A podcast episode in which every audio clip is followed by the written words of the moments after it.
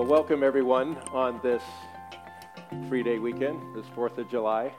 Uh, as you know, you can see many of our, in fact, the majority of our congregation seems to be away. So, so bless you, the faithful remnant. Welcome, visitors. It's great to have you guys with us.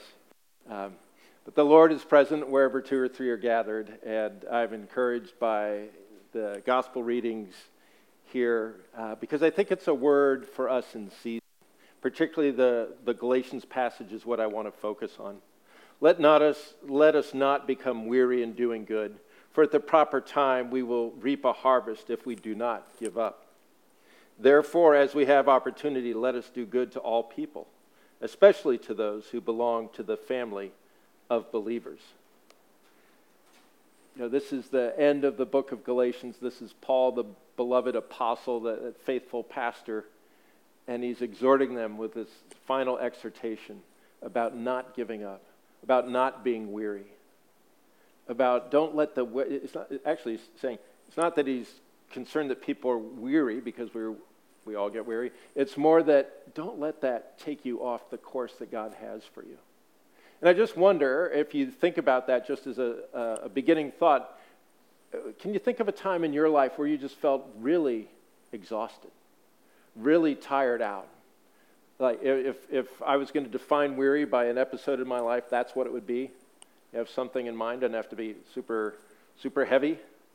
Uh, when, I, when I asked myself that question, I, I thought of the, the first time I was uh, deeply aware of it was senior year in high school. Uh, towards the end of my first semester, when they say it's really serious that you, you, you get good grades so that you can actually get to the college you, that you want to get to, like, oh, okay, so that's what they mean by that. Finally, the, the connection is formed between studying, studying hard, and, and getting the grades that you need to. And so I am studying a lot because, frankly, at that point in my life, I'm a little behind, or at least that point in the semester. So I'm studying a ton. I'm burn, literally burning midnight oil. I've got the dreaded math test the, the next day, and I'm just growing weary. I've had one too many problems or formulas stuck into my head like, Lord, you invented this. I mean, actually, Isaac Newton, you had him do it. So there, these are things that, that, that are going on, and I, I just don't want to, I don't know how I'm going to get through it, quite honestly. I'm, I'm starting to feel like this isn't going to end very well. And then I remembered, you know what? My parents drink coffee. And if I start drinking coffee, or at least just have my first cup, that might actually help. I hear that it keeps people awake. And this would be a good time to stay awake. So down I go to the kitchen. And I open, I get, back in those days, it was a jar of coffee, and it wasn't anything nice. I've since upgraded. I'm a lifelong coffee drinker. I've upgraded to really reasonable beans and all that. But back then it was, they called it freeze dried. Some of you, this might be taking you back. But I make a pot of the coffee. And I take it up to where I'm studying, pour myself a cup. I'm alert. I am, I've you know, the, the numbers aren't fuzzing anymore. I'm actually able to make connections. I'm doing the things that you're supposed to be doing when you're studying. It's like, thank you, Lord. I plow through the whole night without a wink of sleep, and I don't care. This is fantastic. I hit the, the exam room the next morning at 8.30. Done. This is good. I actually end up, uh, the test passes, so that's good. But I'm awake for 36 hours. as a result of this. I'm like, whoa. Um, so that was my first experience with really being weary. And that was probably my first experience with trying to solve that weariness with my own artificial means, or as they used to be known, artificial stimulants. I say that again because Paul is using actually to encourage the Galatians and therefore to encourage us today. He's using a farming metaphor, a farming analogy. He's saying, don't don't grow weary. Don't, don't grow weary in doing good because at the proper time, we will reap a harvest if we do not give up. That's so powerful. He wants the Galatian church to continue to do what God has called them to do, which He's calling the harvest. We'll explore that in a little bit. And He is using that as motivation so that they don't give up because we all are weary. And so I want to look at that in kind of a, a three part movement here this afternoon, just to look at well, what does it mean by the harvest? Paul, Paul is saying if we keep our eye on that, that is supremely motivational, as indeed it should be. And it, hopefully, after we see what he is trying to get our direction, our, our mind focused in the, in the right direction, then we have to ask the question well, if, if the harvest is so cool, why is it that we're so tired? And then finally, the third piece of it is well, what do we do about that? So, what, you know, what's, what's great about the harvest? Given the fact that it's really great and cool, why do we get tired? And then what are some of the things that we do about it? So, when Paul is talking about the harvest, he is talking about uh, the sense of what, you know, as, as Christians, when we carry on in our life in Christ, it will produce a fruit, it will produce a result, it will produce um, what God has always intended us to produce. You know, Paul writes to the Ephesian church around the same time. He writes to them and he says, You know, God, you've been chosen to do good work since before God made anything in anything in all creation. That's part of the harvest. The harvest, I, I come from a, a background where the harvest was often located in just seeing people come to Jesus. And I would say, yes, that's right. But, but the heart, that's just the first step. That's like having a, baby being born. You're like, that's great. But the baby doesn't, you don't want the baby to stay a baby. You want the baby to mature and to grow up. And so Paul writes to the, to the Colossians, and he says, we, we make it our aim, we make it our goal to present everyone fully mature in Christ. So when Paul is talking about the harvest, he's talking about the result of a life lived entirely in the power, in the authority, in the love, in the blessing of Jesus who died for us. And when we are living that life, you know what happens? We start to influence other people. People start to see us and they say, hey, you're different, you're changed. When you came to faith, did you, did you start doing some different things? I did. You know, I was more aligned with who God is and, and the things that He said were important, and less aligned. When you get aligned with God, you get less aligned with your own agenda. You get less aligned with the things that, that you think you needed for your life. And now you're saying, I don't honestly know what I need for my life. Jesus, you know what I need. And I just want to follow you. I trust you. You can see around corners, you can see through time. You know the good works that you've planned for me in advance to do. I don't know them. And so I need to, to be in you and with you and to experience your Christ likeness so that the harvest that you have for my life, which is eventually to be with you in eternity, fully mature, is used in the lives of other people who need that as much as I did. That harvest that Paul is talking about is meant to be the vision for the Christians, the vision for the Galatians. Know, vision, if you do any kind of reading around you know, business or management, vision is often described as a picture of the future that inspires passion in the present. What is that vision that we have for our lives? What's the vision that we have for Holy Trinity? We do have a picture of the future, hopefully God given, that should inspire passion or activity in the present. But vision is meant to be a power, it's meant to be something that keeps us on track. It's meant to be something that's just such a part of our lives. I remember some of you know my story that I spent 18 years in tech before I came into ministry. And I can remember the last company I worked for was uh, a relatively new company, kind of had that startup mindset. And I can remember the I literally like got hired, and then we are all on a corporate trip for uh, a meeting to talk about what we are going to do and planning. And we had to take a red eye from the west coast to the east coast and I'm, I'm looking around, and you, know, get on the plane at 11 at night or 11:30. It's two in the morning. It's three in the morning, and all my colleagues are talking, and they're talking about the business, and they're talking about the opportunities, and they're talking about the product, and they're talking about market share, and they're talking about new ideas that they could do. I'm like, oh my goodness. Like, this is really cool. I thought this was amazing. I'm brand new, so I've actually got nothing to talk about. So I'm just watching this and looking around and thinking, this is impressive this is really interesting. Usually, when I'm on a red eye, I'm like, flat out. I, time to go to sleep so I can be fresh in the morning. But I was so impressed. Why? Because these guys had the vision for what the company could become, which is why they joined. Paul is putting out that vision of the harvest to the Galatians to keep them on track, to keep them motivated, a picture of the future that helps them stay focused in the present. And he wants them to know. So that's his vision, but he's concerned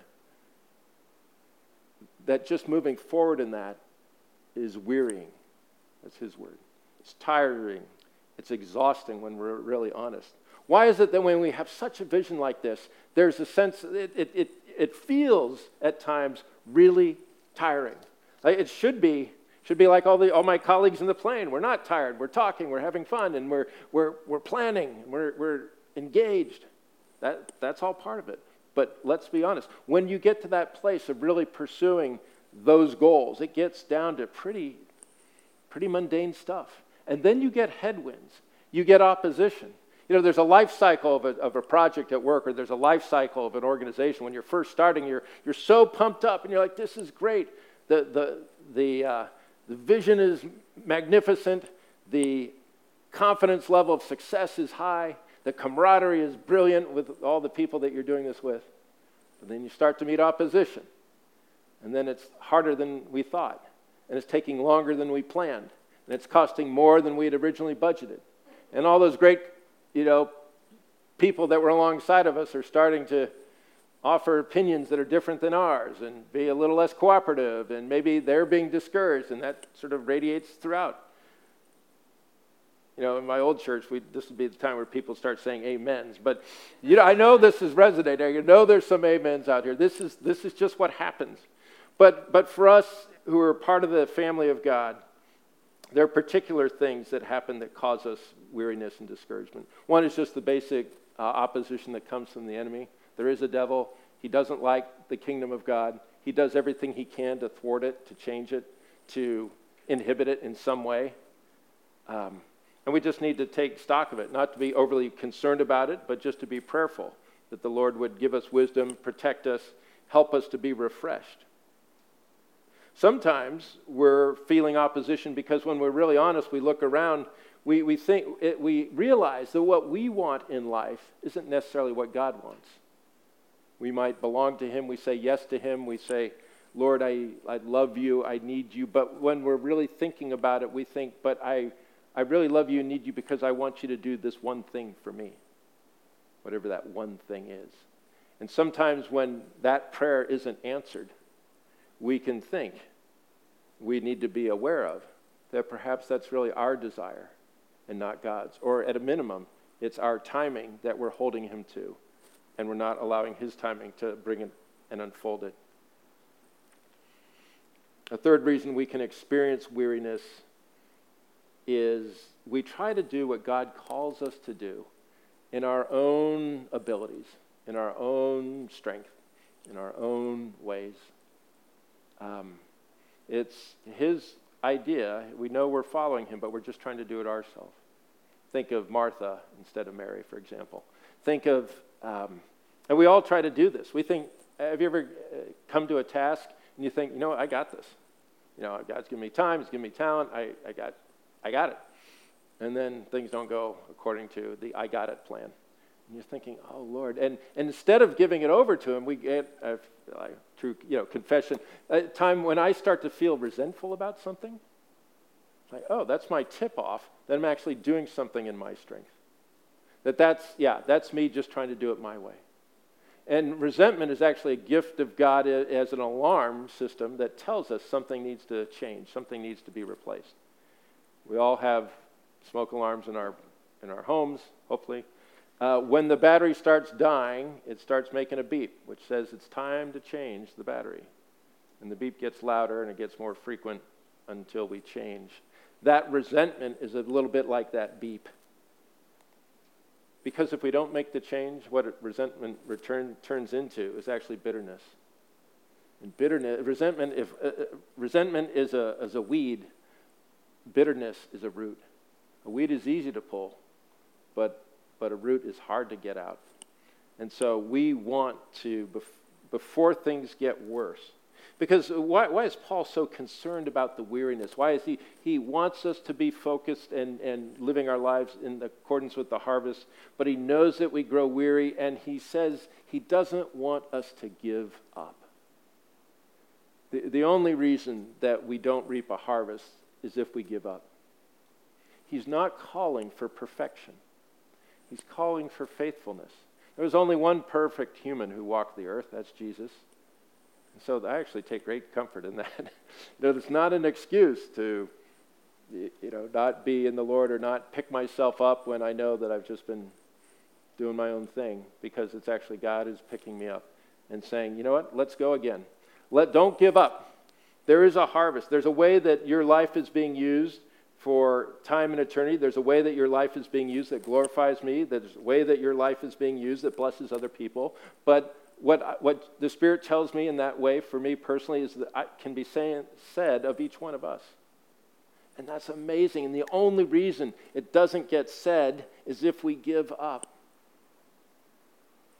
But God's not going to let us give up. So let, let's get to the, the third piece of it. So the harvest is our vision. We grow weary for a variety of reasons. Oftentimes because we're misaligned with what God wants. We're using our own strength or we don't desire what God has for us. But He doesn't want us to give up. So how do we keep going? And Jacob read the passage, the verse 8 that he read says this Whoever sows to please their flesh, from that flesh will reap destruction. But whoever sows to please the Spirit, from that Spirit will reap eternal life. So, how is it that we keep going? We keep going by sowing to the Spirit. Paul's back in that farming analogy again. It's like, okay, if we sow to the Spirit, we're, we're putting our mind and our efforts and our heart, all that we are, into the things of the Spirit, into the things of God. We're saying, Lord, um, I, I want to listen to what you say. I want to understand who you are. I want to understand what your word says about me. That's sowing to the Spirit. Because otherwise, we sow to the flesh. To sow means to invest in, to, to plant seeds in. To, that's where you want things to grow. We don't want our flesh to grow, which is the way we were before we were in Christ. We want the Spirit in Christ to grow in us. That's sowing to the Spirit. And how do we do that? I think that practically, and one of the reasons I appreciate about the Anglican expression of faith, is the emphasis on regular rhythms of spiritual practice. It's not exclusive to the Anglican faith, so, uh, but it is something that's inherent and specific. It's something that has helped define and shape it. And so by that I mean taking in not only the Word of God, you heard what, what you were hearing earlier today with four people reading the scriptures, the Old Testament and the Psalms and the New Testament and the Gospel. That's that's taking in the Word of God. That, that's saying, Lord, each of those parts of your Bible speak to us in different ways and, and for different reasons. And they all agree in some part. You'll see that there's themes to that. But taking in that Word of God in that way is a part of that rhythm. Or prayer rhythms. We do a daily office, and that's important. A daily office is like in the morning, I'm going to have this time of prayer, time of looking at Scripture, time of confession, time of praising God, all through the Book of Common Prayer. And then some people do that again in the evening, right around five or six, evening prayer, then maybe a little bit later before they go to bed. What that does is allow us to stop and pause and to specifically invite Christ into our day. What it does is to say, and acknowledge in a very tangible way, Lord, I can't do this all myself. Sometimes the most powerful things we can do for our lives and moving forward in the calling that God has for us is just to stop and to rest and to say, Lord, I'm just going to be in your presence. He is more than capable of taking care of all this stuff. I don't need to send one more email. I don't need to, to send one more text. I don't need to solve one more problem. So, being in those rhythms, a, a rhythm that I'm trying to build more into my life actually is the, the rhythm of rest. Scripture, prayer, but what about just plain old rest? What about just taking some leisure time, taking some, do something that is priority C category, priority D. It's not, it's not in your A list, it's not in your B pile, it's just something that gives you joy. That's important because, again, I think that just allows God to work. And if the Lord rested on the seventh day and he commanded a Sabbath rest for his people, I think we would be wise to think, Lord, you know, I think you've made people to appreciate the limits under which we live, and rest is a part of that. So we keep going by sowing to the Spirit. We, and practically speaking, that looks like rhythms of rest. You know, if we would do that more and more, if we would see the harvest that is before us, the weariness that does come and afflict us would be would be there and we would be able to look at how to deal with that through sowing to the Spirit. If we do that cycle, if you will, you will see God do, I think, things that, as Ephesians says, we've not asked or imagined. Not only in, in our lives and in the other circles that we have, work circles and friend circles, and where we live and uh, that, but also in the life of this church. There is a harvest for Holy Trinity. We're, we're already seeing God use us in certain ways. And locally in care and compassion in the community, in the lives of one another through the small groups, and our opportunity to be together here on a Sunday. Each and every time that we gather, God is up to something. Each and every time that we're gathering, He's furthering His plan for who we are and what He's doing and how He's building us. And frankly, that is a really cool vision. And uh, it's one that is also, as you know, because most of you guys are all helping to do all this stuff, it's also tiring and it's also wearying. And Sundays come each and every week, and like, oh my goodness, here it is again.